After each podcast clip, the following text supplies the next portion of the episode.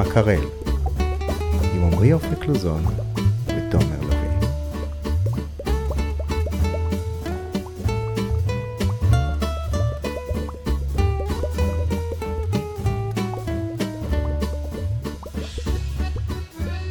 שלום וברוכים הבאים לפרק השלישי של מקרל, הפודקאסט ששואל מה קרה לכל מיני מושגים שאנחנו אומרים אותם כמעט כל הזמן וכמעט אף פעם לא עוצרים לשאול את עצמנו מה המשמעות שלהם ומהיכן הם הגיעו.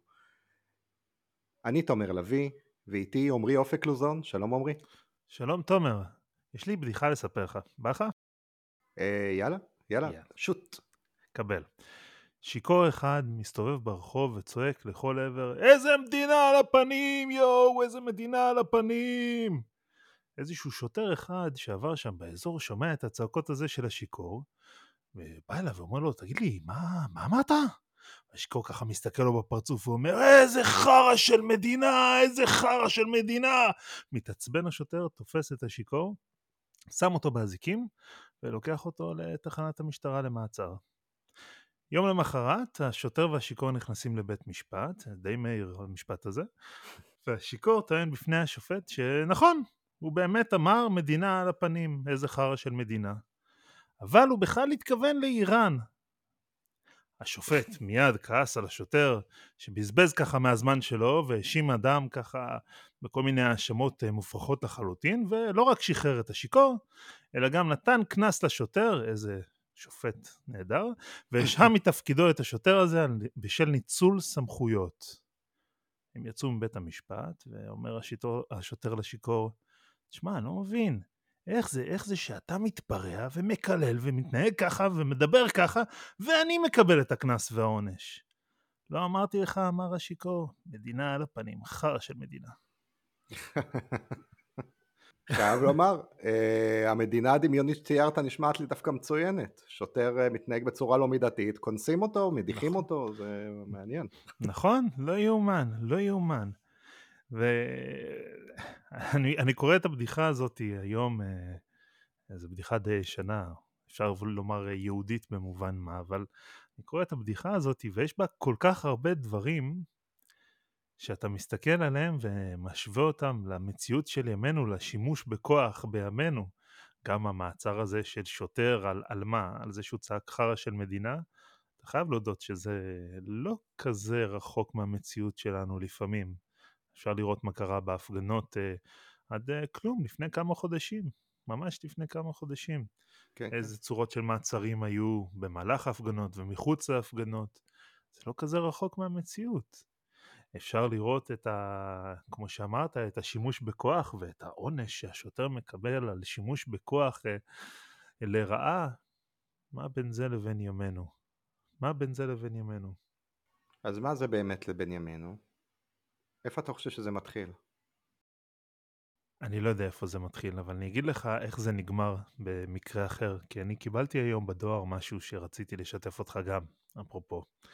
לפני uh, כמה חודשים, עוד לפני שהתחילה המלחמה, קיבלתי בדואר פרסום, uh, פשוט חוברת, של שנאה כלפי הומוסקסואלים, שמאשימה אותם uh, בשואה, שמאשימה אותם בכל אה, הרעות שעוברות על ישראל, וקוראת לאנשים לחזור בתשובה. בהקשר הספציפי של החוברת הזאת, אגב, זה היה לחזור בתשובה בעניין נוצרי, לא בעניין יהודי, אבל השימוש בתנ"ך והשימוש בברית החדשה היו ניכרים, ואני לא יכול להגיד שזה ייחודי לברית החדשה, מה שאני יכול לומר שזה חולק בכל תיבות הדואר באזור. הגשתי תלונה למשטרה. אתה רוצה לדעת מה התשובה שקיבלתי היום בבוקר? ספר לי. נסגר. אפילו בלי הסבר למה. אפילו לא כתבו מטעם חוסר עניין לציבור? אפילו נסגר. לא מטעם חוסר עניין לציבור. פשוט החליט איזשהו פקח בתפקיד כזה או אחר לסגור את התיק. מפיצים דברי שנאה והסתה בדואר, אין טעם לחקור את זה. תופעה מאוד מאוד מעניינת, שנפוצה מאוד בימינו. אז כשאתה שואל אותי מה, מה קרה לשימוש בכוח אה, ואיפה האחריות אולי הנלווית לשימוש בכוח, אז אני רוצה לשאול, אה, מה לעזאזל קרה לנו? אז uh, אני ככה אסכם את כל מה שאמרנו, ורק נאמר ככה שתהיה לנו כותרת שהפודקאסט היום מדבר, ישאל מה קרה לכוח, או יותר נכון, מה קרה לאחריות הלקוח. Mm-hmm. ואני חושב שהקבלה הזאת של הכוח כמובן מאליו, שיש אנשים שיש להם את הכוח להפעיל אלימות מורשית, אה, ויתרה מכך שההגבלה על הכוחות האלה אה, היא תמיד מפוקפקת או היא תמיד אה, בעייתית או שאפילו מושמת ללעג אני חושב שאנחנו רואים את זה, אני חושב שזה נורמל אפילו בתרבות הפופולרית הכי בסיסית שיש, נכון? תחשבו על כל סדרות המשטרה איך אנחנו נהנים ששוטר דופק למישהו בדלת והאיש הרע אומר לו יש לך צו והוא בועט בדלת נותן לו סטירה ומצמיד mm-hmm. אותו לקיר נכון אנחנו מתים על זה כן. על השוטר שמצפצף על, על, על אלה שמנצלים את, ה, נכון, את המגבלות של ההליך, ה, של ההליך החוקי. בהחלט יש איזשהו אה, הנאה ש... לא יודע אם הנאה זה המילה, אבל יש איזשהו סיפוק מסוים ש... שנלווה לצפייה, לפחות מרחוק, לא תמיד אה, מקרוב, mm. באלימות ובניצול כוח. כאשר אנחנו כמובן משייכים לזה כל מיני תירוצים ואמתלות שהדבר אה, לגיטימי וצודק ונכון, אולי לא נכון, אבל זה רק סיפור. נכון, במיוחד שכשבסיפור יש לנו איזושהי מעטפת שאומרת לנו מי הטובים ומי הרעים, ואז הרבה יותר קל לנו לקבל שבירה של החוק. בהחלט. אולי. והעניין של הרחוק הוא גם נכון, כי זה מזכיר לי משפט שאני מאוד אוהב של רומן פולנסקי שאמר long shot קומדיה, קלוז-אפ, דרמה, כן? אני יכול לראות את אותה תמונה בדיוק, אם השוט יהיה ב long shot זה יהיה קומדיה, ואם זה יהיה בקלוז-אפ זה יהפוך מיד לדרמה, אפילו לטרגדיה. כן. אז מה קורה כשהדברים הללו הופכים להיות חלק מהמציאות היומיומית שלנו, כאשר uh, נבחרי ציבור uh, מרשים לעצמם להסית, לקרוא לרצח, לתמוך ברוצחים, כלאחר יד ואין שום דין ושום דיין בנושא הזה. כאשר uh, בעלי uh, כוח uh, מטעם uh, סמכות הציבור מרשים לעצמם uh, לפעול בניגוד להוראות החוק, אך באיזושהי הלימה עם מדיניות פורמלית או לא פורמלית של אה, מכתיבי החוקים מלמעלה, כמו שקרה בהפגנות לצורך העניין. מה קורה כשאדם בעל כוח, בעל נשק בידיו, שנשלח להגן על הציבור, יורה באדם שמרים ידיים ונמצא על הרצפה, ואז מתברר שאותו אדם הוא גם זה שהציל את האירוע. ולא מפגע. כן. ואז משקרים על זה, ומציגים את זה כאיזשהו אה, מעשה הירואי שיש להצדיע לו. אפילו שהוא ירה. בבן אדם שנמצא על ברכיו עם ידיים מושטות מעלה. מה קורה לנו, ואיך אנחנו מגיעים למצב כל כך קיצוני, שהשימוש בכוח הופך להיות משולל כל שיקול של אחריות וכל השלכה של כן. אחריות. שנלווית אליו. כמובן, שוב, שאנחנו מדברים על מעשי קיצון ומקרי קיצון, אבל המקרי קיצון האלה הופכים להיות כל כך uh, נורמטיביים במובן מסוים בימינו, שעולה פה שאלה, או לפחות צריכה לעלות פה שאלה. זה נכון. Uh, במובן הזה אני רוצה לומר, נראה שגם שום דבר לא מנער אותנו מהתחושה של צדקת הדרך, ואם דיברנו קודם על זה שב long shot זה קומדיה ובקלוז-אפ זה דרמה, אז הנה עוד אה, דוגמה. אם יש תמה מרכזית שחוזרת על עצמה בתרגיע, כן, curb your enthusiasm של לארי mm. דיוויד, זה שהוא תמה על כל מיני נורמות חברתיות והוא מרגיש שהן שרירותיות ואין להן שום uh, הסבר, ואז הוא אומר, הן לא חלות עליי ואני אמשיך לעשות את זה ולא נתתי משום הצדקה לא לעשות את זה. עד סוף הפרק הוא תמיד יבין למה יש את הכלל הזה. Mm-hmm. נכון? למשל, אה, למה אסור לי לדבר על אה, מסיבה שהזמינו אותי אליה? למה, כן, למה אתם מבקשים ממני לא לדבר על זה, ואז הוא שואל איזה חבר, אה, אז נראה אותך במסיבה, והוא מגלה שהחבר הזה לא הוזמן, ואז הוא מבין Hmm. בדיוק למה משתדלים לא לדבר על הזמנות. אה, זה מצחיק אותנו כשזה רחוק, וזה מצחיק אותנו כשזה casual, אבל זה פחות מצחיק כשמישהו אומר למה אתם קושרים כל הזמן לחיילים את הידיים מאחורי הגב, למה אתם מגבילים להם את הכוח, למה אתם uh, ממשיכים לחפור עם הוראות הפתיחה באש. אבל נראה שכשמגיעה התשובה, הנה, זה למה, זה לא באמת מנער משהו. וכמובן, הזה למה הגיע הרבה קודם. אבל אם נניח שכל הפלסטינים הם פושעים בפוטנציה, ובני מוות בפוטנציה, אז אפילו אם אני מאמין בערך הזה, אנחנו מגלים עכשיו כמה מהר זה מגיע הביתה. אתה אומר כשהערך דורס את האתיקה. בדיוק. אבל אולי כדאי להסביר את זה קצת יותר, כי בכל זאת זה נשמע כמו, אני משער לעצמי שזה עלול להישמע כמו איזושהי גלישה מאוד מאוד מהירה למסקנה. מהמם. מה, מה בעצם הבעיה? הרי אה, אפשר לחשוב, אני אקח שנייה עמדה של מתרס רק, על, רק בשביל אה, להדגיש פה משהו, אפשר לחשוב שחיילים נמצאים בשטח, יוצאים לקרב, הכל כשר, זה קרב, זה מלחמה, אה, יש מצב קיצוני, אף אחד לא באמת רוצה לעשות אה, הרע לצד השני, אבל זאת מלחמה. מה הבעיה? למה צריך אה, להציב עליהם מגבלות? הצד השני לא משתמש במגבלות, למה אנחנו צריכים מגבלות? זאת שאלה טובה. ובהקשר הזה אולי באמת כדאי שנתחיל לשאול מהן המגבלות האלה, למה הן שם בכלל? מהמם, בדיוק. ומה אנחנו צריכים להחזיק בראש כשיש לנו את הכוח. ובהקשר הזה אני, אני הבאתי איזושהי משנה אה, מאוד מוכרת יחסית, שאני חושב שמגלמת בתוכה את כל הדיון הזה, ותראה כמה הדיון הזה הוא עתיק. אה, משנה מסכת מכות, יש לנו דיון, אה, אחד מהמפורסמים, מדברים בעצם על שאלת דיני נפשות בסנהדרין. כן, הם בעצם, אה, החכמים לא ראו מעולם סנהדרין, הם מספרים איך היה הסנהדרין. ואחד מהם אומר, סנהדרינה הורגת אחד בשבוע נקראת חובלנית. כלומר, סנהדרין שהייתה פעם בשבע שנים, שבוע הכוונה כאן לשבע שנים, כן? פעם בשבע שנים גוזרת גזר דין מוות, זאת הייתה נחשבת לסנהדרין חבלנית, סנהדרין קטלנית. מהמם, רבי אלעזר בן עזריה אומר אחד לשבעים שנה, כן? אלעזר בן עזריה אומר זה אפילו היה שבעים שנה. עכשיו זה מתחיל להיות מעניין.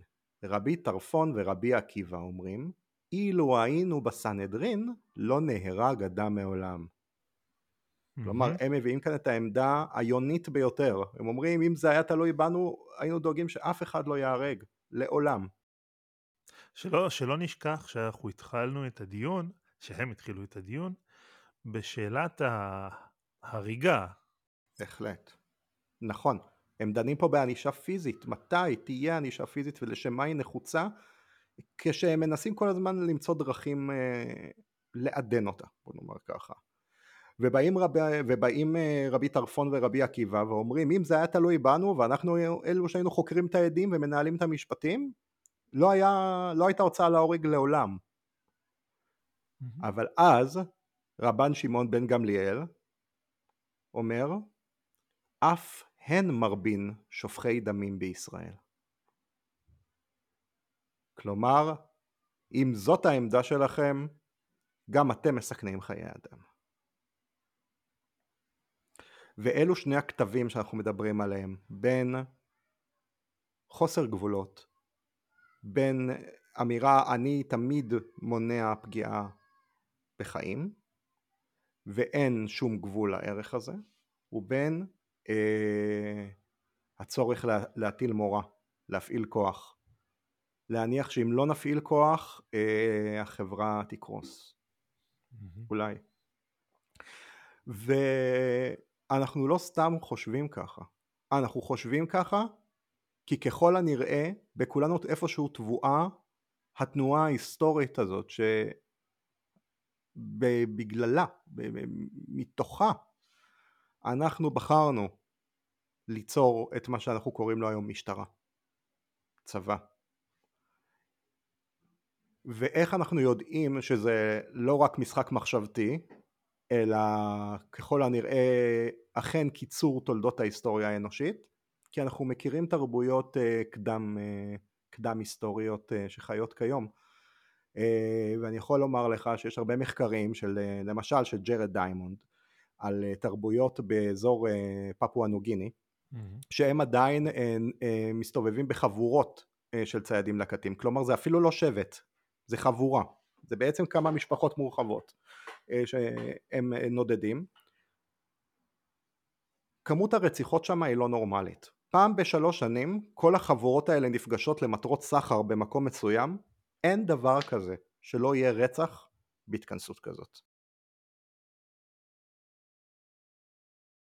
ולמה זה קורה?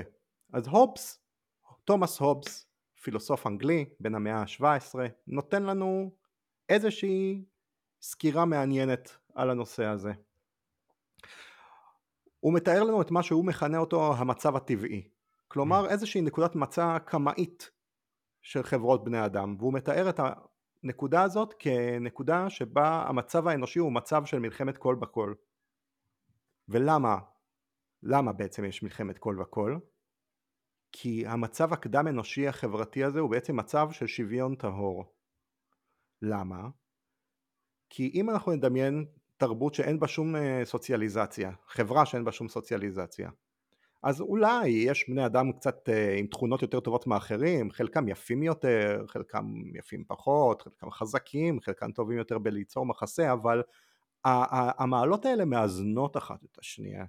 כלומר, אין שום מצב שבו קבוצה של אנשים תחליט אה, בעצם להתאחד נגד אדם אחד שמנסה לקחת לעצמו את הכוח והיא לא תגבור עליו.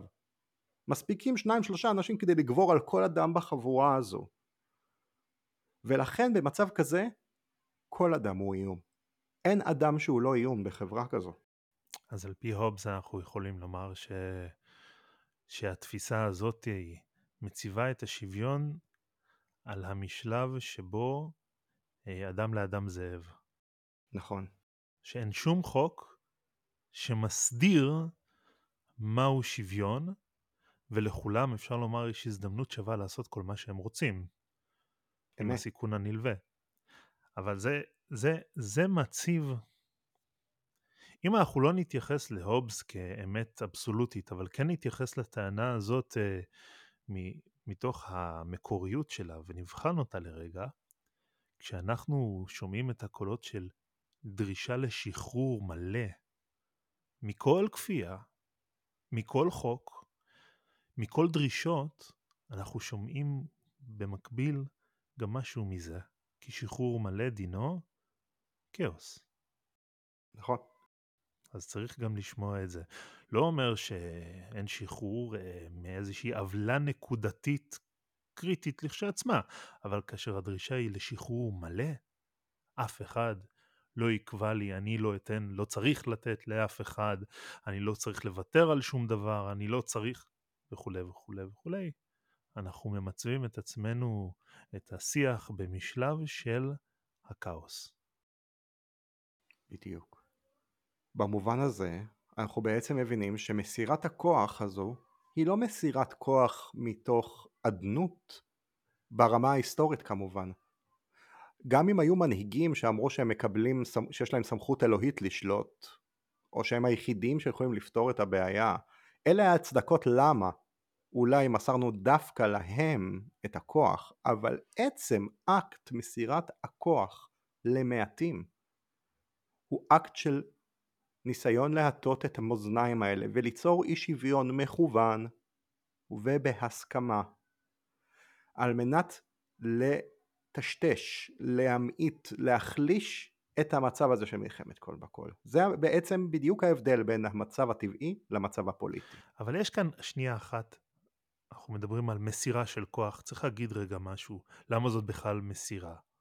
כי זה כן איזשהו אלמנט חשוב, ושוב פעם, בין אם זו מסירה דמוקרטית של כוח ובין אם זה מסירה טוטליטרית של כוח לאיזשהו שליט טוטליטרי.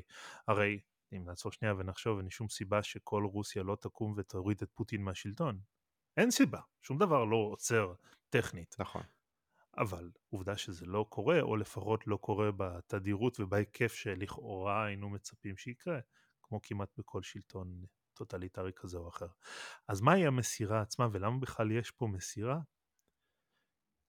שוב פעם, אם נעזר רגע בהובס, למה בכלל יש כאוס? למה בני אדם בכלל, בהינתן שום מסגרת, נצרכים או נדרשים אה, לפעול אה, באלימות, שוב פעם, לא בהכרח מתוך הגנה עצמית, אלא פשוט באלימות גרידה, ובכוח אה, וכפייה שמתקיימים אחד על אחד, אה, שניים על אחד, אבל לא באופן ממוסד עדיין, אבל עדיין מתקיימים.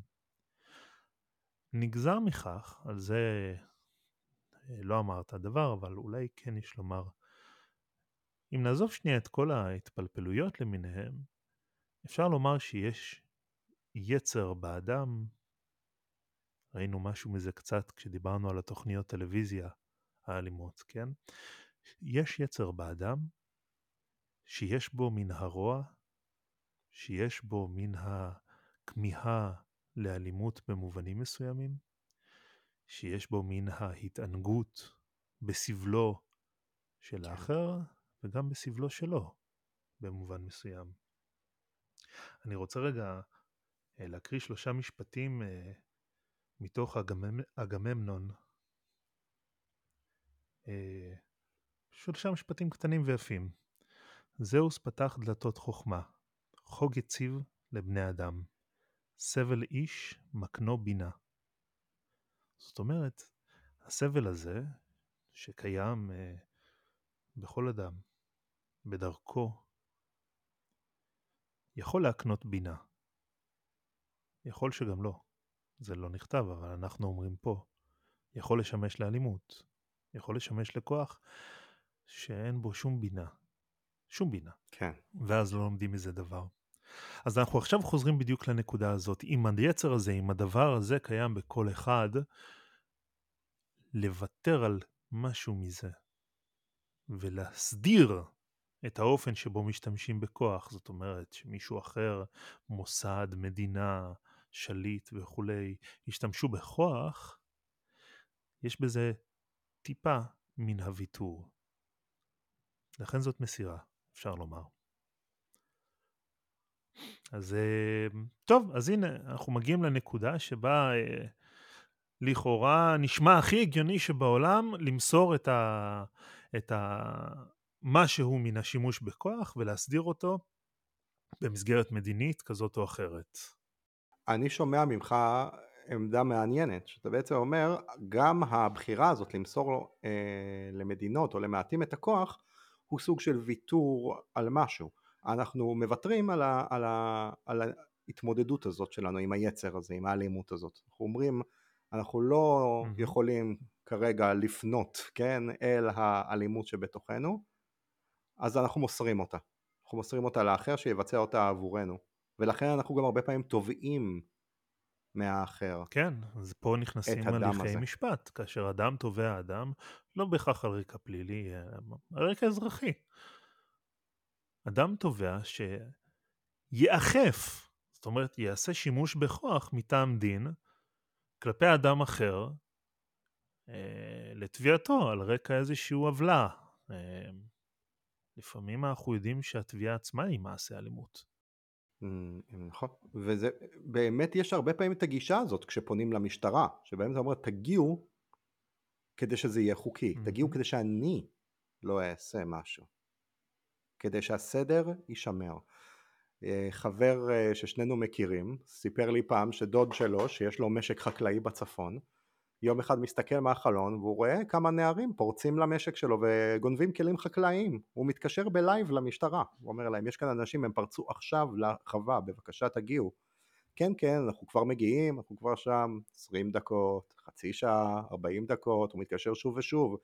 הם כבר עוד מעט עוזבים הם העמיסו ברכב שלהם את כל הכלים אני מסתגר כאן בבית. כן כן אנחנו כבר מגיעים. התעצבן. אחרי חמש דקות התקשר שוב ואמר, לא חשוב כבר, הרגתי אותם. ותוך שתי דקות mm-hmm. הגיעו אליו ניידות, מז"פ, כל הצוות הגיע. כמובן שהוא, כמובן שהוא לא עשה להם כלום, הם פשוט עזבו עם כל הציוד שלו, כן? אבל הוא רק רצה לראות לבחון. לראות מתי המשטרה תגיב. מכאן שליטול את סמכותה של המשטרה זה דבר חמור בהרבה מאשר כל עבירה שהמשטרה אמורה לטפל בה. ולפעמים גם מאשר כל עבירה שהמשטרה עצמה עושה.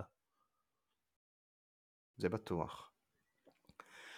אז אני מקבל את הגישה שלך מבחינת ההסבר הפנימי, שאנחנו מוסרים את הכוח מכיוון שאנחנו לא רוצים להתמודד עם האלימות שלנו, ובמקום לטפל בה אנחנו מוסרים. אבל יש כאן עוד דבר, והוא שאנחנו גם בוחרים בתוך המסירה הזאת, עם הזמן אנחנו בוחרים לשכוח שזאת בחירה. אנחנו רואים את זה ככוח טבע. ביום יום אנחנו רואים את השלטון ואת המשטרה ככוח טבע בעולם. כאילו הסדר החברתי מתקיים לעצמו. נכון. וייתכן שהתשובה לשאלה שהתחלנו איתה, לשם מה אנו זקוקים למגבלות האלה, היא שמה שהמגבלות האלה עושות, בין השאר, זה להזכיר לנו שוב ושוב שמדובר בבחירה, שכל יום כשאנחנו מתעוררים בבוקר אנחנו מוסרים את הכוח הפוליטי שלנו לאנשים אחרים. נכון, אבל למה זה כל כך קריטי? שוב, אני תופס איזושהי עמדה נגדית, כי לכאורה אפשר לקרוא את מה שעכשיו אמרת mm-hmm. מתוך הזווית של נכון, אז אני לא חייב למסור, אני אעשה מה שאני רוצה. אבל לא בזה מדובר. זה לא בחירה מהמובן הזה. אנחנו מנסים לזקק פה משהו לגבי המשמעות של הבחירה הזאת ומה ההשלכות שלה לא רק על כל אדם ואדם שבוחר, אלא גם על המערכת עצמה שכלפיה נעשה מסירה של שימוש בכוח. זאת אומרת, למה הבחירה הזאת כל כך קריטית לנו? אני חושב שזה שילוב uh, של השניים, אני חושב שזה הפחד מהאלימות שבתוכנו, ואני חושב uh, שזה הצורך הזה בסדר חברתי. מתוך איזושהי אמונה שהאחר יטפל, האחר יוכל לטפל uh, בפחד שלנו ובקושי שלנו. Uh, ובמובן הזה, אתה יודע, תמיד uh, מאוד סלדתי מהמונח עבודת קודש. ותמיד שאלתי את עצמי למה זה כל כך מעצבן אותי. אתה יודע, עבדתי במשך הרבה שנים אה, אה, עם כל מיני אוכלוסיות מיוחדות, אם זה עם אנשים על הספקטרום, ואם זה מתמודדי נפש, וכל הזמן הזה אנשים תמיד היו אומרים לי, אתה עושה עבודת קודש. וחשבתי בהתחלה שזה מרגיז אותי רק בגלל שאני לא חשבתי שיש שום דבר קדוש במה שאני עושה, חשבתי שזה פשוט עוד עבודה ככל העבודות. אה, פעם עבדתי במטבחים ועכשיו אני עובד עם אנשים, זה הכל, אבל אני חושב שעם הזמן הבנתי שיש לזה עוד רובד, mm-hmm. כי מה זה, מה זה עבודת קודש? עבודת הקודש היא עבודה של הכהנים והלוויים, כלומר של קבוצות נבחרות ספציפיות שחלואים עליהם דיני טהרה אה, ושרשאים להיכנס אל מרחבים שאחרים לא רשאים להיכנס אליהם.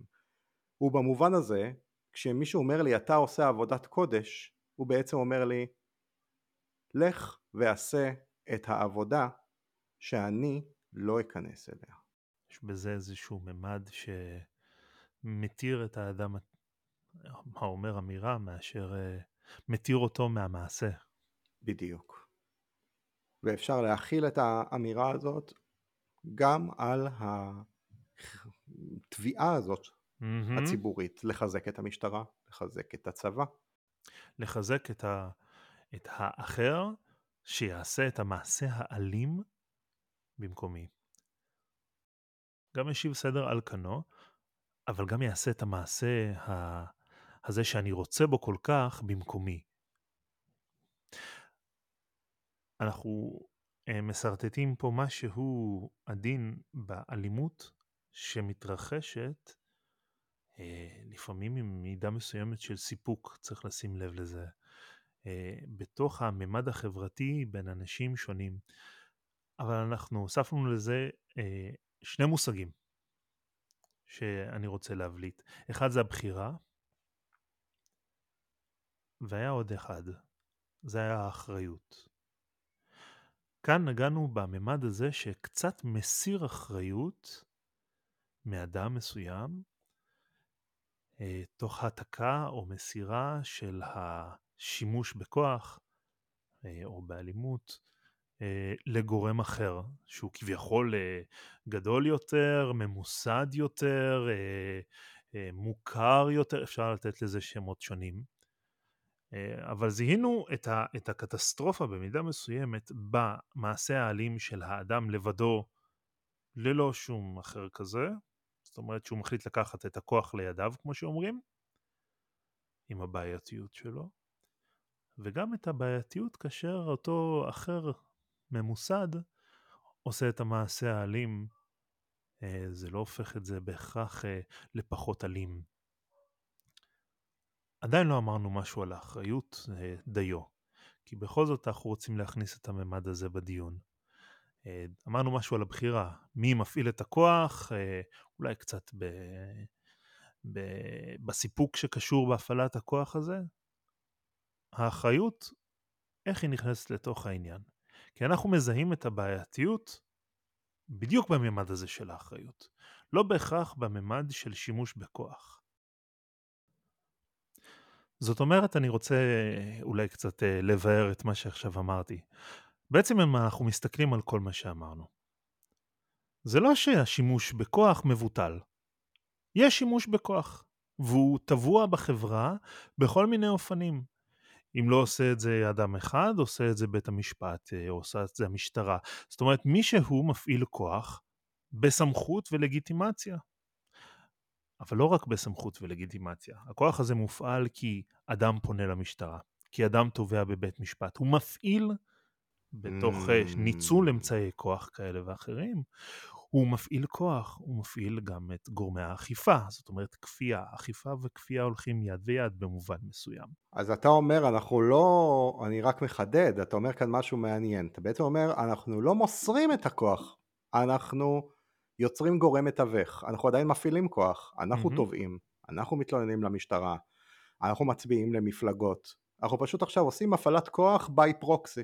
נכון, וגם mm-hmm. במעשה מסוים שאנחנו עושים, בפרוקסי וגם במעשה, בו זמנית. אה, זאת אומרת שבמובן מסוים אפשר לומר שהכוח לא יוצא מתמונה, השימוש בכוח לא נעלם. אנחנו מנסים להסדיר אותו, לעשות לו רגולציות, לעשות בו כל מיני תמורות, כל מיני שינויים, אבל הכוח קיים. אז הבעיה לכאורה היא לא האם להשתמש בכוח או לא להשתמש בכוח, זה מתקיים כך או כך. השאלה היא איך, זאת אומרת, השאלה היא שאלה של אחריות. מה האחריות הנלווית לשימוש בכוח? איך להשתמש בכוח בצורה אחראית? כן. אני חושב שהמעבר הזה, האקט שאתה מתאר עכשיו, מצד אחד יש בו מעין התקה, אנחנו מתיקים את הכוח אל האחר. באספקט אחר אפשר לומר שיש כאן מעין אקט של סובלימציה, וחשוב אה, לחדד, הסובלימציה הזאת לא מפחיתה כהוא זה ממידת האחריות. בוא תסביר אבל מה זה סובלימציה, בוא כן. תפתח את זה קצת. אה, זה, הדיון הזה בעצם לוקח אותנו 300 שנה קדימה מהובס אה, אל פוקו, שהוא ככל הנראה כשמדברים על כוח הוא כנראה הסמכות העליונה. מעניין מה הוא היה חושב על זה שקראתי לו סמכות עליונה.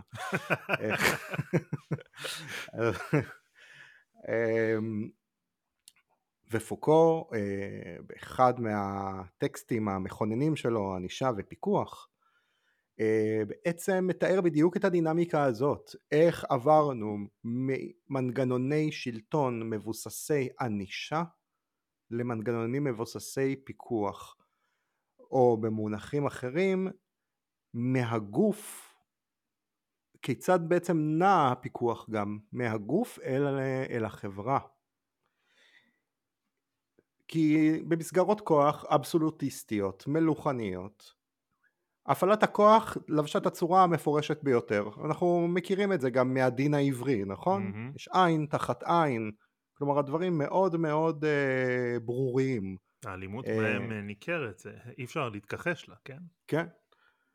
והענישה היא פיזית, אבל ההיבט אפילו היותר חשוב, הוא כמעט יותר חשוב מזה שהאלימות היא פיזית, היא שהענישה היא פומבית. כל בני היישוב, כל התושבים, מגיעים אל כיכר העיר כדי לצפות כיצד הכוח בא לידי ביטוי. בעצם, אני שילמתי, אני רוצה לראות את המוצר. זאת התפיסה. כיצד הריבון מכונן את הסדר בשמי. זו בעצם המשמעות של האקט הפומבי הזה. ומצד שני, כולנו עדים לכוח הזה. ואנחנו מפנימים שאנחנו יכולים להיות שם בדיוק כמו האיש שאנחנו רואים עכשיו על המוקד או בסד או על הגרדום. מחר זה יכול להיות אנחנו, ולכן חשוב שנציית לחוק. זו תפיסת הפיקוח הקצת פרימיטיבית אפשר לומר. זאת אומרת, היא לא מאוד מאוד מפותחת עדיין. נכון. משם עברנו למה שפוקו קורא לו אה, מנגנונים אה, משפטיים, כוח משפטי, מהמם. שבו עינוי הדין הוא זה שמפעיל את המשמעת, כן? אנשים אה, מנהלים משפטים אה, והם מתבקשים להודות בפשעים שלהם והם עוברים חקירות אה, אפשר אה, לראות ממש הגחכה או, או איזושהי אבסורדיד, אבסורדיזציה של הדבר הזה למשל בזאר של קאמי נכון? מהמם. שהחקירה מתחילה בפשע שהוא עשה שהוא אכן פשע נורא הוא רצח מישהו על פניו ללא שום סיבה אבל מאוד מהר המשפט לא, לא נידון על זה הוא בדיוק. נידון על זה שהוא לא בכה בלוויה של אמו בדיוק. וזו המשמעות של הכוח הזה. אתה נשפט כמי שאתה כאדם. אבל היום אנחנו חיים בעולם שהוא מבוסס פיקוח, עולם דיסציפלינרי. כלומר, אנחנו לא זקוקים יותר למנגנוני הכוח, הם עדיין עובדים, מהמם. וכשמישהו בכל זאת מפר את החוק, אה, נכנס עינוי הדין לתמונה, אבל רוב הזמן מי שמפקח זה אנחנו, אחד על השני. למה? כי אנחנו כבר היסטורית צפינו באלימות, אנחנו יודעים מה מחכה לנו. ואנחנו עושים אה, צעד מקדים כבר, אנחנו דואגים שלא נראה את זה. איך אין דרך יותר מובהקת לתאר את זה מאשר לראות, אה, מאשר השאלה הזאת של המאבטח בכניסה לקניון. מה המצב? הכל בסדר? מה הוא באמת שואל אותך? הוא שואל אותך, האם אתה הולך לעשות לי בעיות? האם אני אצטרך להפעיל את הכוח שלי היום? וכשאתה עונה לו, היי כן, בוקר טוב, אתה אומר לו, לא הכל בסדר, אני מציית, אין צורך להפעיל כוח. זו לא שיחה אגבית. בדיוק, רוצה לגלות את הסאבטקסט? תענה תשובה לא לעניין. כן. ואתה מיד תגלה את זה. והדרך הכי טובה לראות את המעבר הזה הוא בסגנונות הורות. אני חושב שגם סגנונות ההורות בוודאי. עברו מהלך כזה. אה, זוכר שבזמנו למדתי פילוסופיה פוליטית אצל אה, פרופסור משה הלברטל, אה, והוא תמיד היה מתאר את זה כמו סגנון האבהות של אביו וסגנון האבהות שלו. כן, הוא היה מספר, אבא שלי לא ידע מה קורה בחיים שלי, הוא רוב הזמן לא היה לו מושג מה קורה איתי. אבל כשהייתי עושה משהו לא בסדר, הייתי מקבל סטירת לחי וצלצלת, ואז שוב הוא לא היה מתעניין בי. זאת אה, הורות, אה, הורות אבסולוטיסטית, כן? הורות של ענישה גופנית. לעומת זאת הבן שלי, אני בחיים לא ארים עליו יד, אני גם כמעט ולא מעניש, ממש אה, מעניש, אבל אה, אני יודע איפה הוא כל הזמן, ויש לו טלפון, אה, ויש לי ידע ברור מה קורה בכל היבט של החיים שלו, הכל מפוקח כל הזמן. לכאורה, אה, זה לכאורה, תמיד כן, צריך לזכור. כמובן, כמובן שהכל לכאורה, אבל נשאלת השאלה, איפה הכוח יותר אה, אה, בא לידי ביטוי? איפה הוא יותר דכאני? בדיוק. זאת שאלה. בדיוק. הוא, הייתה לו אנקדוטה נורא מצחיקה, שהוא אומר, אני רואה בגן איך, איך לפעמים זה נראה שפשוט במסווה של נחמדות פשוט רוצחים את הנשמה שלהם לאט לאט, כאילו, זה נורא מצחיק, ילד משתולל, אתה כועס, אתה עייף, אתה רוצה לצאת להירגע, מהמם. אתה רוצה כוס מים, אולי היה עדיף פשוט לתת לו סטירה, אולי היה כבר, עדיף- כן, אולי זה היה, היה טוב יותר כבר, כן. אנחנו רואים את, ה, את ההשתנות בשימוש בכוח מענישה לאיזושהי אה, אה, פיקוח מתמיד ומתמשך במסווה של כן. נחמדות, של דאגה, של דאגה. של נכון. רווחה, של שירותי רווחה, ובמובן הזה, אה, ביטוח לאומי מדגימים את שירותי הרווחה והפיקוח הזה בצורה מופתית. בדיוק, כן, מהמם. נכון, אבל עזוב את הביטוח הלאומי, בוא אני אגיד לך משהו על זה. הכוח במובן מסוים עבר הפרטה. Mm, בעצם הכוח מתנהל כמו שמותגים פועלים היום. נכון? פעם הייתי צריך לעבוד מאוד מאוד קשה כדי שאנשים יאמינו במותג שלי ויקנו אותו, וכל הכוח היה צריך לבוא מלמעלה למטה. בהחלט. מה היום אני עושה? אני מוכר לאנשים מותגים, הם משלמים הון תועפות בשביל ללכת עם המותג שלי על הגוף שלהם ומפרסמים אותי. שזה מדהים שכמעט כל חולצה שאתה קונה היום, יש עליה, לפעמים בענק, את המותג של אותה חברה. אתה פרסומת מהלכת. בוודאי, יש כאלה שאפילו יעדיפו את הענק באמצע. בהחלט. בדיוק. אנחנו רוצים את זה. וזה אותו דבר מה שקורה היום עם הכוח. אנחנו משלמים את כוחנו הפוליטי על מנת שהכוח י- י- י- יופנם בנו ואנחנו נפעיל אותו על אחרים. מהמם. ופה נכנס היחסי כוח שפוקו מדבר, זאת אומרת, זה עניין נכון. של יחסים, זה מושתת ביחסים בין לבין. זאת אומרת, זה מקבל דיאלקטיות כזו של אה, אה, פוגע נפגע, תוקף מותקף, אבל מהמם. אה, במובנים מסוימים אה, כל אחד הוא קצת מזה וקצת מזה בכל רגע נתון. כמובן. עכשיו, אפשר לבחון את זה בצורה הזאת, הדיאלקטית התהליכית, אה, דרך פוקו למשל, כמו שעשינו. אבל אפשר לחזור לשאלה הזאת גם של האחריות, כי היא מבדלת פה בכל זאת איזשהו אה, אלמנט נוסף בסיפור הזה שקצת מוציא אותנו מתוך הדיאלקטיקה, אני חושב. כי אם נחזור לדוגמה של הדוד של החבר המשותף, היה אפשר לחשוב לכאורה שבאותה סיטואציה עם הנערים שגנבו לו את הכלים, כמו מקרים שהיו בעבר, למשל בצפון, כולנו מכירים אותם. הוא היה לוקח נשק לידיו ויוצא להגן על מה שהמדינה לא מגינה. ואנחנו יודעים שזו תופעה כל כך נפוצה ולעיתים גם מסוכנת. לפעמים מגיעים גם אה, אה, נערים או לא נערים עם נשק לעשות את אה, מעשה הפשע שהם עושים. ואם נלך אפילו צעד אחד עוד יותר רחוק, ב-7 באוקטובר עשו את זה עם נשק, ולא עשו את זה כדי לגנוב, והמדינה לא הייתה. זאת אומרת, היו יכולים להמשיך ולהתקשר למשטרה ולכוחות החוק עוד ועוד ועוד ועוד, וראינו בדיוק לאן זה הוביל. אז לכאורה אפשר היה לקחת את הנשק לידיים ולצאת לפעול, ב-7 באוקטובר זה מה שעשו, כנראה שטוב שכך. Hmm?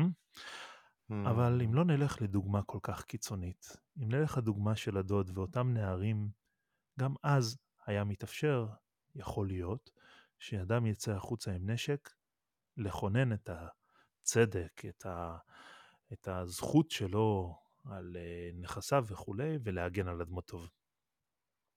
הוא לא עשה את זה. הוא התקשר למשטרה, הוא לא קיבל מענה.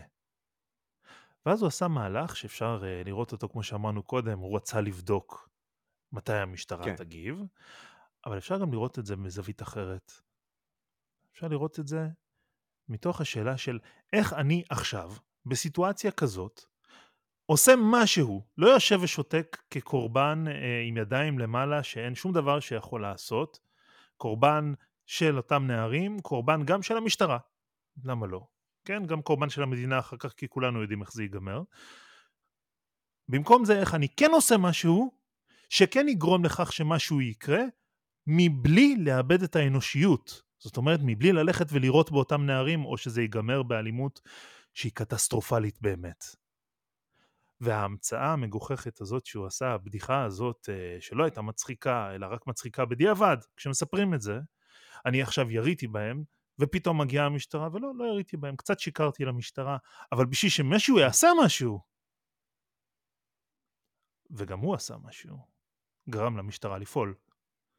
כן. זה היה מעשה שבמובן מסוים היה יותר אנושי, יותר אחראי אפילו, במובן מסוים, מאשר ללכת ולהתמודד עם אותם נערים פנים מול פנים. זאת אומרת, הוא בחר באיזשהו מעשה שלכאורה חורג מן הדיאלקטיקה של איך, אה, מהם יחסי הכוח, כן, הוא היה אמור להיות או צייתן, או להתלונן וכולי וכולי וכולי, ופעל באיזשהו הפתעה, מהלך מפתיע שכזה, שהיה בו יותר אחריות, אפשר לומר, בדיעבד, מאשר לפעול או לשתוק ולהיות קורבן. המעשה עצמו, האחריות הנלווית לשימוש בכוח, זו שאלה שקצת חורגת מתוך הדיאלקטיקה. בהקשר הזה הייתי אפילו מוסיף ואומר שזה בדיוק ההבחנה, הוא בעצם שיחק על ההבחנה הזאת בין כיצד מתקבלות הכרעות מוסריות כשהכוח, המנגנוני הכוח הממוסדים מקבלים אותם, ובין כשאנחנו מקבלים אותם כיחידים. אה, כי במובן מסוים המצב הטבעי עדיין שורר. אם אני שוכח, וזה קורה, שאנחנו שוכחים לרגע שיש כוח ויש משטרה, מישהו דוחף אותי, מקלל אותי, אה, מעצבן אותי. שוכח לא בכוונה, כן, אה, שוכח במובן כן. של משהו מתפוגג. בדיוק, משהו מתפוגג, ואנחנו רואים את הגל אלימות שהולך וגואה, ושאנשים מסוג... מסוגלים לדקור בכביש על, לא יודע. ברמזור. סתם. אז אה, נראה שהמצב הזה, המצב הטבעי הזה, הוא עדיין שם. השוויון הזה שבו כל אחד הוא איום וכולנו יכולים פשוט להיאבק זה בזה, הוא עדיין נוכח. אבל אסור לנו בשום פנים ואופן שהדינמיקה הזאת תזלוג mm-hmm. אל הכוח הממוסד. מכיוון שאז לא תהיה לנו יותר שום שליטה. לא תהיה יותר אנושיות גם. לא תהיה אנושיות ולא תהיה שליטה, ו... על אדם אחד שמשתולל אני יכול, אנחנו יכולים לגבור, נכון? שוב, אם אנחנו חוזרים למה שאובס מספר לנו, אם, נבוא, אם נראה מישהו משתולל ומרביץ למישהו ונבוא עשרה אנשים, נוכל להצמין אותו לרצפה. את הצבא לא נוכל, לפחות לא בכזאת קלות. Mm-hmm. וזו אולי הבעיה, ובהקשר הזה, אני הייתי רוצה שנשמע רגע את uh, פרופסור ישעיהו ליבוביץ', מדבר על החקיקה שעברה בשנת 94, אה, הידועה של משה לנדוי, על אה, ההיתר של השב"כ להפעיל אה, לחץ פיזי במהלך חקירות.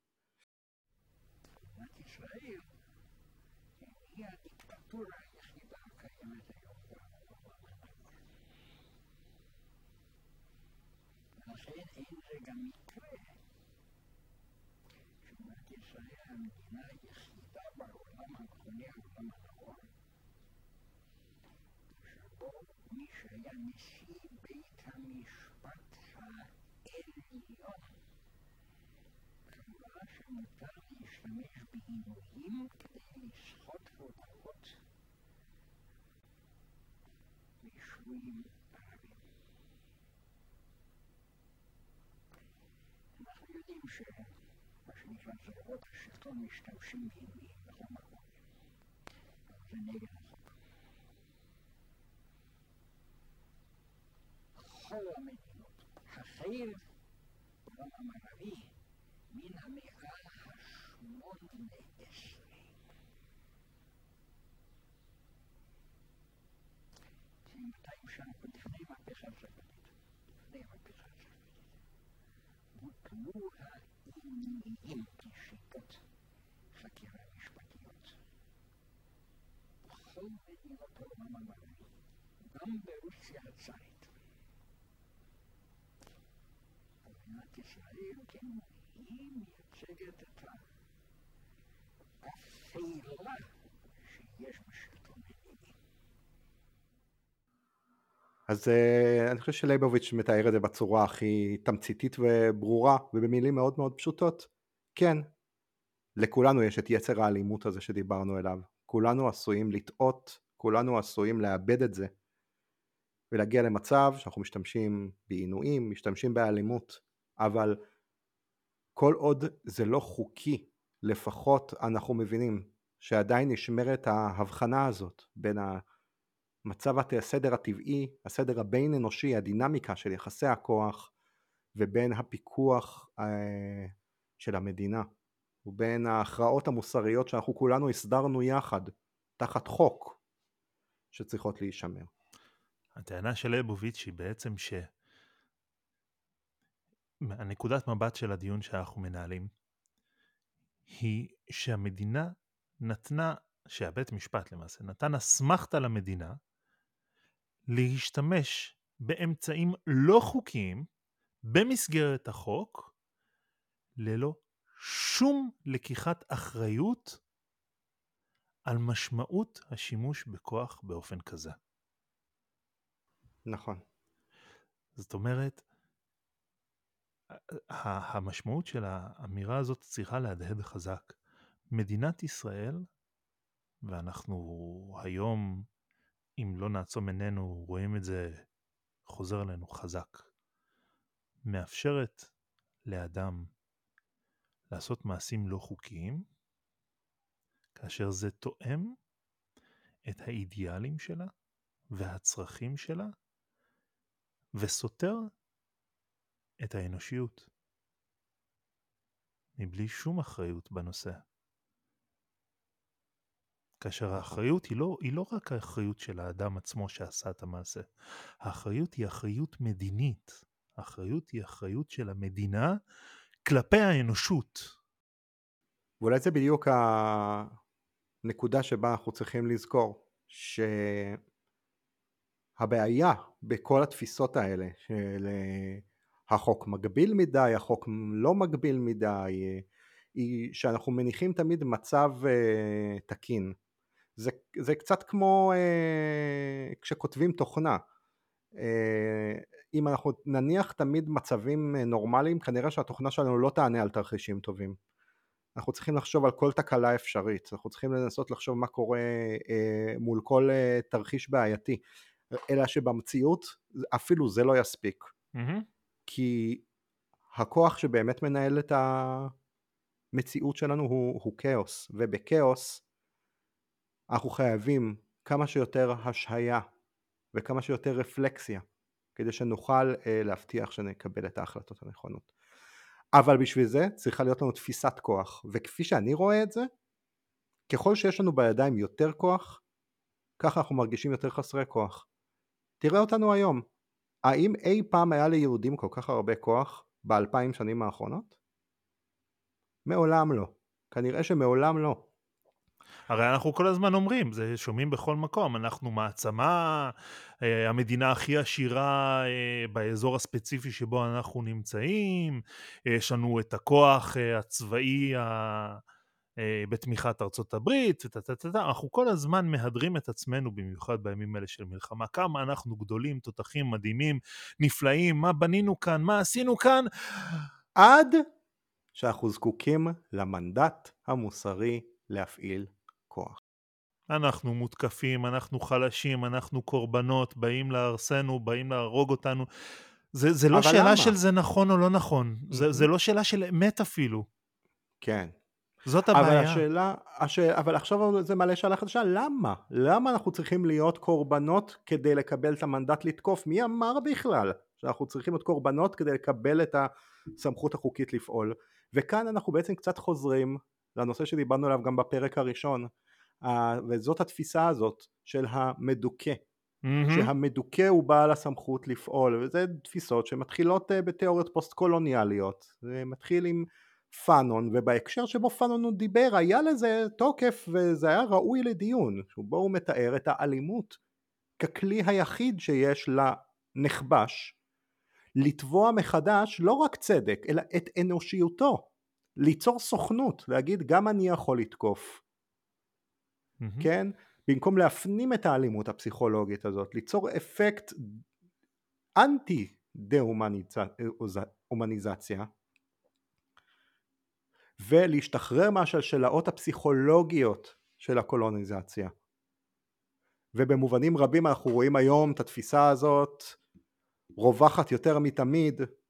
פאנון הוא, הסט... הוא הפוסטר צ'יילד של תנועת הווק, כן? אה, ומשם גם גוזרים הרבה מהתוקפים של ישראל היום את ההצדקה, גם ההצדקה לחמאס, כן? מי שממצב את עצמו במקום של המוחלש והמדוכא, רשאי לעשות כמעט הכל. ולכן גם ישראל משחקת את המשחק הזה, והיא יכולה להתלונן על הצביעות שבטיעונים האלה עד הסוף. היא משתמשת בהם, היא משחקת את המשחק הזה. יש הבדל בין לשחק את המשחק הזה לבין הרגשות של הציבור, כן? שהם לא מדומיינים, שנמצאים פה, אנחנו קורבנות עושים לנו וכדומה, לבין הקו הזה שאנחנו משרטטים קו מאוד מאוד עדין בין התוקף מותקף, הדיאלקטיקה הזאת, הקורבנות הזאת כהצדקה למעשים, והחיזוק של זה, את הביסוס הזה של כוח ועוצמה, לבין, וזה משהו קצת אחר, פשוט להגיד לא. כן. אנחנו נמצאים, כביכול אנחנו מדגישים עכשיו בשיחה, איך אנחנו שבויים כביכול באיזושהי דיאלקטיקה של מי יותר חזק, מי מותר לו להגיב, למי נעשה זוועות יותר גדולות. זה טיעון שמטריף אותי גם, אה, אפרופו מה שאנחנו עושים אה, בעזה, כאילו שאנחנו לא עושים זוועות, או כאילו זה בסדר כי לנו עשו, כן? זאת בכלל לא השאלה, גם אמרנו את זה בפרק הראשון, אבל אנחנו חוזרים לזה כאן מזווית אחרת. השאלה היא לא אם זה בסדר כי לנו עשו בכלל, זה, בכלל, זה, זה שאלה מטופשת. הדיאלקטיקה הזאת של הכוח לא מוציאה אותנו מתוך יחסי כוח, היא לא מוציאה אותנו מתוך העמדות הללו של איך מפעילים כוח ופיקוח וכדומה. היא פשוט מייתרת את כל שאלת האחריות. יפה. ולהגיד לא, לא, אני לא מוכן שיעשו לי דברים כאלה, וכן, אני אעצור את זה, אבל לא בשביל לכסח אתכם, למחוק אתכם מעלי, מעלי אדמות, אלא בשביל לדאוג שזה לא יקרה. לשים פה גבול, לא. שזה שונה לחלוטין מאשר לצאת למסע נקם. בדיוק. זה השאלה, זאת שאל, אלה שאלות של ערך, איזה ערכים אני מעוניין שיתקיימו ואלו לא. ובמובן מסוים, אני חושב שמה שאתה אומר עכשיו מתאר בדיוק איזשהו מהלך שאני רואה, אה, שבו אם ראינו את המהלך הזה מענישה לפיקוח, נוצר איזשהו מצג שווא שמתרחשת רגרסיה, אבל זאת רגרסיה מדומיינת של המהלך הזה, שבו אנחנו שוב חוזרים להפעלת ענישה אה, מתוך תחושה שהמשמעת מתערערת. כן, משמעת, צריך ביטחון. לשמוע את זה, משמעת, משמעת. כן. אנחנו תובעים את המוגנות שלנו. אנחנו, המנגנונים, המנגנוני הפיקוח יוצרים את התחושה שהסדר יתערער, שאין להם את הכוח, שאנחנו חייבים ליצור עוד משמעת כדי שנוכל להשיב את הסדר שעובד, שאנחנו, ש... ולא אנחנו נחזור למצב הטבעי. זה טיעונים uh, בן גביריסטים, uh, סמוטריצ'ים, uh, שגורים, שגורים. Mm-hmm. נכון. ובו זמנית המשמעת הופנמה יותר, מופנמת יותר מתמיד והמצב הזה של הפנופטיקון שכולנו מפקחים אחד על שני ומה הוא אמר ומה זה אמר ומה אתה אמרת ואיך אתה יכול לומר דבר כזה מעולם לא היו נוכחים כל כך ועדיין אנחנו אומרים הבעיה היא שאין מספיק כוח הבעיה היא נכון. שאין מספיק כוח אם היה מספיק כוח לא היה צורך בכל לא היה את הפחד הזה ואז הכל היה מסתדר וזו דיאלקטיקה זו התנהלות שהתקשורת שלנו היום כל כך נופלת בה Mm-hmm. וואו. ואנחנו מקבלים את זה ויוצאים כנגד זה בו זמנית. מצד אחד התקשורת uh, הכוזבת והפייק ניוז, ומצד שני אנשים צמודים לטלוויזיות ולמסכים, בין אם זה ערוץ 12 או ערוץ 14, מבלי לעצור שנייה ולשאול מה לעזאזל אנחנו עושים. איפה האחריות שלנו לא האחריות שלנו כלפי מה שנעשה לנו במובן של החלשים, אלא איפה האחריות שלנו לגבי מה שאנחנו עושים, מה שאנחנו עושים. ופה לא יעזור להמשיך ולחזור על המשפטים הצבא הכי מוסרי, כשבית משפט נותן לגיטימציה למדינה לפני עשרות שנים להשתמש בעינויים באופן חוקי. ואנחנו ראינו את, ה, את, ה, את האבסורדום של הדבר הזה, כשבן גביר הולך לבקר עצורים של חמאס, כלואים, ומה משמיעים להם בקולי קולות על ריפיט? את התקווה. אם לא שמעתם את, ה, את הטרפת בתרחיש הזה, את הטרפת שאנחנו מענים את האויבים שלנו עם התקווה. אפילו בשם הזה התקווה. מה אנחנו לעזאזל עושים? לא להם אפילו, לאנושות ולעצמנו, לאנושיות שלנו. מה אנחנו עושים מתוך תפיסת האחריות של היותנו כביכול מדינה דמוקרטית בעולם המערבי. וזאת בדיוק הנקודה. השאלה היא מה זה עושה לנו, ולא רק עושה לנו, כן, יאמרו אה, אחרים, מה אתם מתייפייפים לי עכשיו, איזה מין אנשים נהיה, איזה מין דמות תהיה לנו, איזה מין צורה תהיה לנו. מה זה עושה לנו במובן הפיזי ביותר?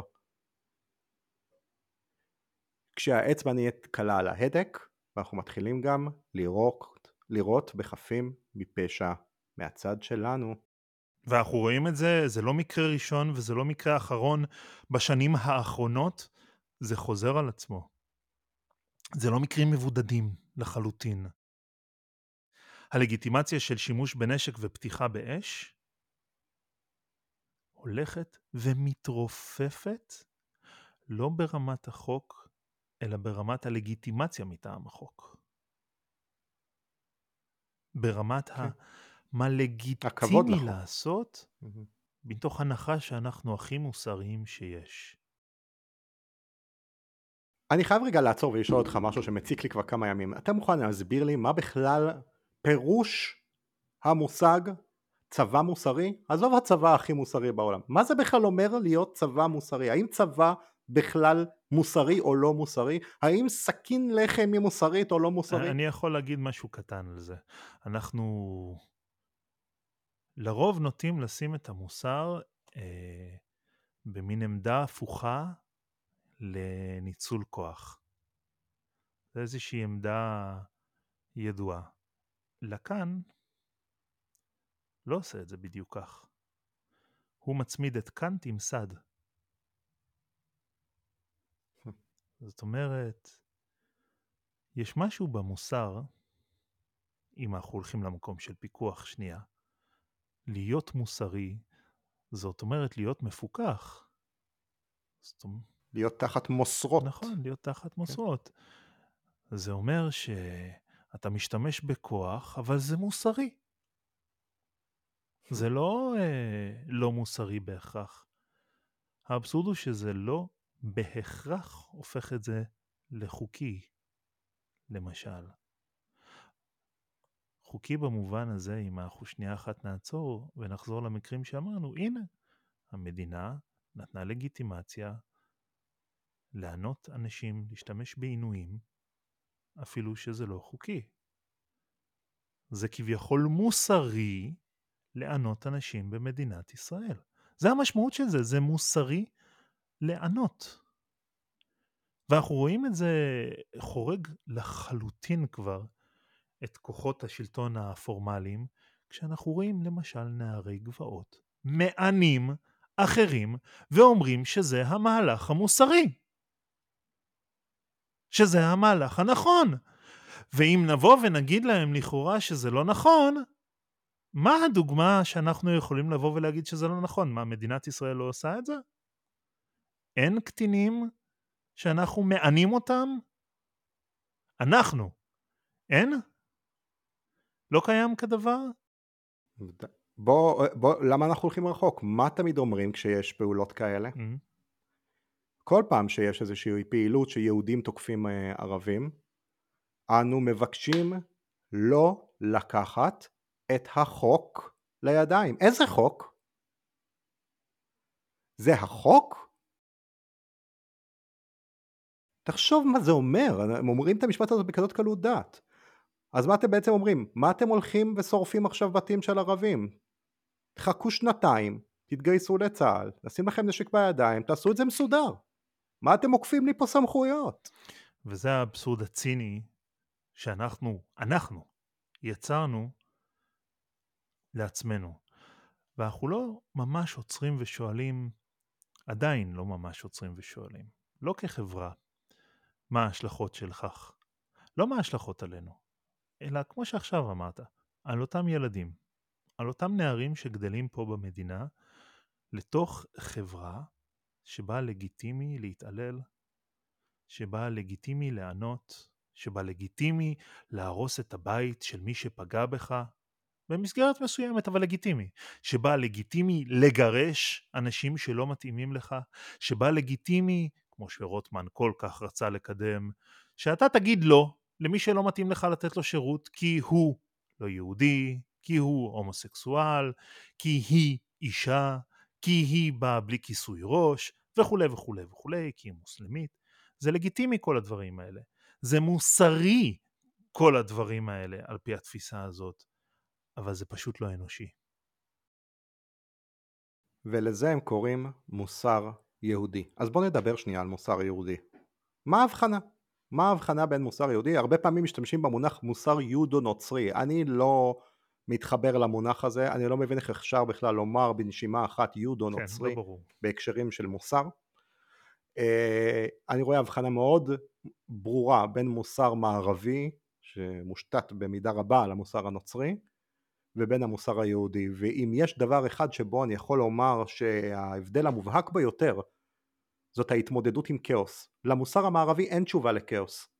המוסר המערבי עובד לפי חוקים מסודרים, הוא מנסה להבין את העולם בכללים. קוסמוס ביוונית זה סדר, Mm. נכון? והסדר הוא הטוב. אם, אם יש סדר, אז זה טוב. איך אומרים בעברית? הכל בסדר. זה מגיע כנראה מגרמנית, in אתה ordnung. מצביע פה כן? על, ה... על אותה סובלימציה קצת, שהצבענו קודם לכן מזווית אחרת. בדיוק. בדיוק. אם נעשה סדר בדברים, הכל יסתדר. אבל אין סדר. יש כאוס. וכשיש כאוס, אנחנו לא יודעים איך להתמודד עם זה. ולכן אנחנו מתחילים גם עם כל התירוצים, כן?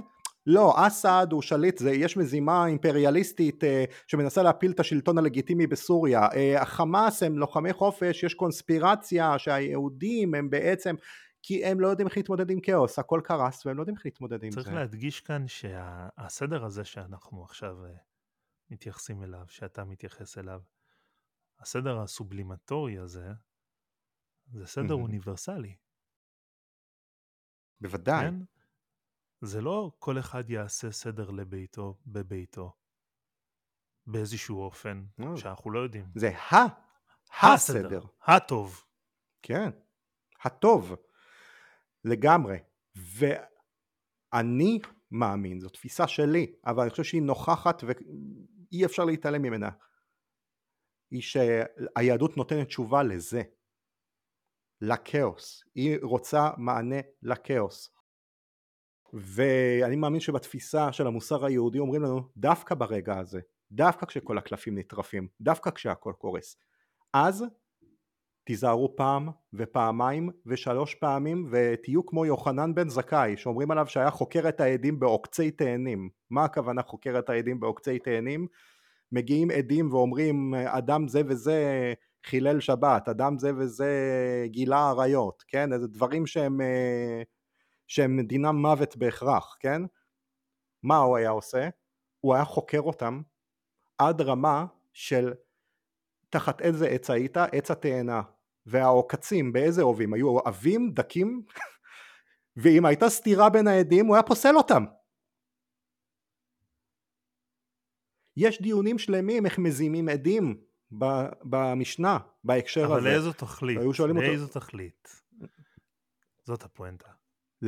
לאיזו תכלית? כדי להחמיר עד כמה שיותר את היכולת להפליל גם מתוך תפיסה שאומרת אם אנחנו חוזרים להתחלה אם אנחנו חוזרים להתחלה כן אה, אם, אם שנינו היינו בסנהדרין אה, לא היו, כן, לא היו כלל, לא, היית, לא היו קוטלים כלל, מהמם. בדיוק זה. אנחנו מעדיפים לחיות בעולם שבו פושעים יצאו לחופשי, מאשר עולם שבו חפים מפשע יופללו, ושהכוח יופעל באופן לא הוגן. ו... והתגובה הזאת, אם אפשר, התגובה הזאת של כן. רבן שמעון בן גמליאל, יש דרך נוספת לקרוא אותה. אף הן לא נהרג אדם מעולם, אף הן מרבין שופכי דמים. אפשר לומר שבמובן מסוים הוא אמר שאפילו זה יותר מדי. כן, נכון, זאת עוד קריאה. זאת אומרת, שאלת האחריות היא לא שאלה לא של ענישה ולא של פיקוח אפילו. היא שאלה היא של השלכות, של מה אני עושה, מה הדבר הנכון לעשותו בשביל קיום האנושות, בשביל האנושיות, בשביל. שתתקיים אנושיות בכלל. זה לא שאלה של נקמה, זה לא שאלה של השבת הצדק על כנו, שזה משפט מטופש. מה זה השבת הצדק על כנו? למה יש צדק שמסתובב בעולם והוא יתערער? זה לא שאלה של uh, משטור, זה לא שאלה של פיקוח איך לגרום לילד להירגע. איך לגרום לילד להבין ולקרוא את המציאות יותר נכון. זה שאלה של איך לעזור לילד. איך לגרום לילד ללמוד משהו מההתנסות הזאת של הכאב שהוא חווה. בדרך שלו. איך לשמור על האנושיות ולהבין שיש ילד בסיפור הזה. לא רק סדר שצריך לשמור עליו. בדיוק. בדיוק. ולשם כך צריך קור רוח. ואת התפיסה הזאת של אה, יוחנן בן זכאי, של החקירה בעוקצי תאנים, של ההשהיה הזאת שהתחלנו לדבר עליה, אה, יש מונולוג מקסים בסרט אה, הלא כל כך מקסים של אה, טרנטינו, שמונת השנואים. מגיעה נידונה למוות, פושעת, רוצחת סדרתית, חיפשו אותה במשך עידן ועידנים, איזשהו צייד ראשים תופס אותה סוף סוף, הוא מגיע איתה לאיזשהו פונדק כי יש סופת שלגים בחוץ, ואת מי הם פוגשים על הבר? את התליין שלה. שגם הוא בדרך לאותה עיירה, לאותו משפט. והיא כמובן מחמיצה עליו פנים, והוא אומר לה, אני לא חושב שאת צריכה לשנוא אותי כל כך. האיש שימשוך בידית, שתשבור את מפרקתך, יהיה אדם קר רוח, וקור רוח זה הוא-הוא תמציתו של הצדק. שכן בצדק הנעשה ללא קור רוח, תהיה תמיד תמונה הסכנה, שמא אין הוא צדק כלל. כן. אבל אז אנחנו מוציאים מתוך העניין את שיקול הדעת והאחריות. אם אנחנו נשארים רק עם הקור רוח. לא, בוודאי שלא. קור הרוח הזה נועד כדי להפעיל את שיקול הדעת, כי כשאין את קור הרוח ואין את ההשהיה הזאת, אתה צריך לקבל החלטות על המקום. לכן גם אומרים, מה אתם שופטים את החיילים? אתם צודקים. אסור לשפוט את החיילים, אותם זרקו לסיטואציה. מי שלח אותם? תחת אילו הנחיות? מה הן אמות המידה? ועד כמה אנחנו מחויבים להן? איך אנחנו מסדירים לקראת מצב כאוטי? ופה אני באמת חייב אם התחלנו לדבר על מוסר יהודי, לדבר, אה, בוא לא נדבר על יוחנן בן זכאי, בוא נדבר על דברים מאוד באוויר ומאוד עקרוניים, בוא נדבר תורה, תכלס. דברים כ"א, פרשת כי תצא, מתחילה במשפט כי תצא למלחמה על אויביך, ונתנו השם אלוהיך בידיך, ושבית שביו, וראית בשביה אשת יפת תואר, וחשקת בה, ולקחת לך לאישה, והבאתיה אל תוך ביתך. וגילך את ראשה, ועשית את ציפורניה, והסירה את שמלת שב- שביה מעליה, וישבה בבטחה. ובכתה את אביה ואת אמה ירח ימים. ואחר כן תבוא אליה, ובעלתה והייתה לך לאישה. והיה אם לא חפצת בה, ושילחת לנפשה, ומחור לא תמכרוה בכסף, לא תתעמר בה תחת אשר עינית. כמה דיונים היו סביב ה... סביב ההוראה הזאת, כן? סביב התורה הזאת. אה, כי כמובן שמיד כולנו נזדעק ו- ו- וראוי שכך כי אין לראות בהוראה הזאת כפי שהיא כהוראה שאנחנו צריכים לראות אותה כחובה כן אנחנו אם, אם אנחנו כובשים שטח אנחנו לא אמורים לקחת את הנשים בשום מקרה. אין לנו שום הרשאה לעשות דבר כזה. אבל יש כאן איזשהו רציונל הלכתי שאנחנו צריכים להבין שטמון כאן. כי תראו איך התורה מתחילה פה. היא נותנת לנו תרחיש של ניצחון, תרחיש שבו יש בידינו כוח אבסולוטי. ונתנו השם אלוהיך בידיך ושבית שביו. כלומר התורה אומרת לנו, דווקא כשכל התורה כבר בידינו, הסכנה היא הכי גדולה. כי עכשיו האויב הכי גדול שלנו הוא לא האויב הפיזי, הוא אנחנו, הוא היצר. כן. ולכן יש לנו מצווה, לא לקחת נשים בשבי לעצמנו. אם אתה רוצה, הוא, הוא בונה איזושהי תמונה, כן? נגיד יש לנו פה פתאום באיזשהו, באיזשהו אקט לא ברור, יש לנו כאן סיפור אהבה, כן? אתה מחכה חודש, חודש ימים, לפני שאתה תעז להניח עליה את הידיים שלך. כי הרבה דברים יכולים לקרות בחודש. נכון, אבל פה אנחנו נופלים. אני אגיד את זה מתוך תפיסת עולמי. אנחנו קוראים לזה מצווה. זאת אומרת, זה דבר אוניברסלי. אבל אנחנו לא שואלים מה המצווה. והמצווה היא לא לשם שמיים. תסלח לי שאני אומר. יש הרבה שחושבים שמצוות זה לשם שמיים. לא. המצוות היא לאדם וחברו. המצוות הן שאלות של... אה, שאלות של סדר חברתי, הן שאלות של חברה, יותר נכון לומר. אפשר לקחת את זה לשם האמונה וההלכה למי שרוצה, אני מעדיף להסתכל על זה מתוך השאלה של מה המעשה הנכון. והמעשה הנכון כאן הוא לא תשובה. התשובה שניתנת בטקסט שקראת מדברים, זאת לא הפואנטה. הפואנטה היא, כמו שאמרת קצת קודם, שיקול הדעת. שיקול הדעת מתוך מה? מתוך מה? זה לא שיקול דעת לשם שיקול דעת. מתוך השאלה של האנושיות. מדובר פה באדם אחר, באישה במקרה הזה. מה אתה הולך לעשות עם היצר שלך? Mm-hmm. התשובה היא לא חד משמעית תעשה ככה או תעשה אחרת. מה אתה הולך לעשות בינך לבין עצמך עם היצר הזה בראש ובראשונה? מה האחריות שאתה הולך לקחת על זה? עצם האמירה שיש אחריות לקחת, בדיוק. זאת אומרת, אנחנו חוזרים קצת uh, להתחלה. סביב שאלת הכוח,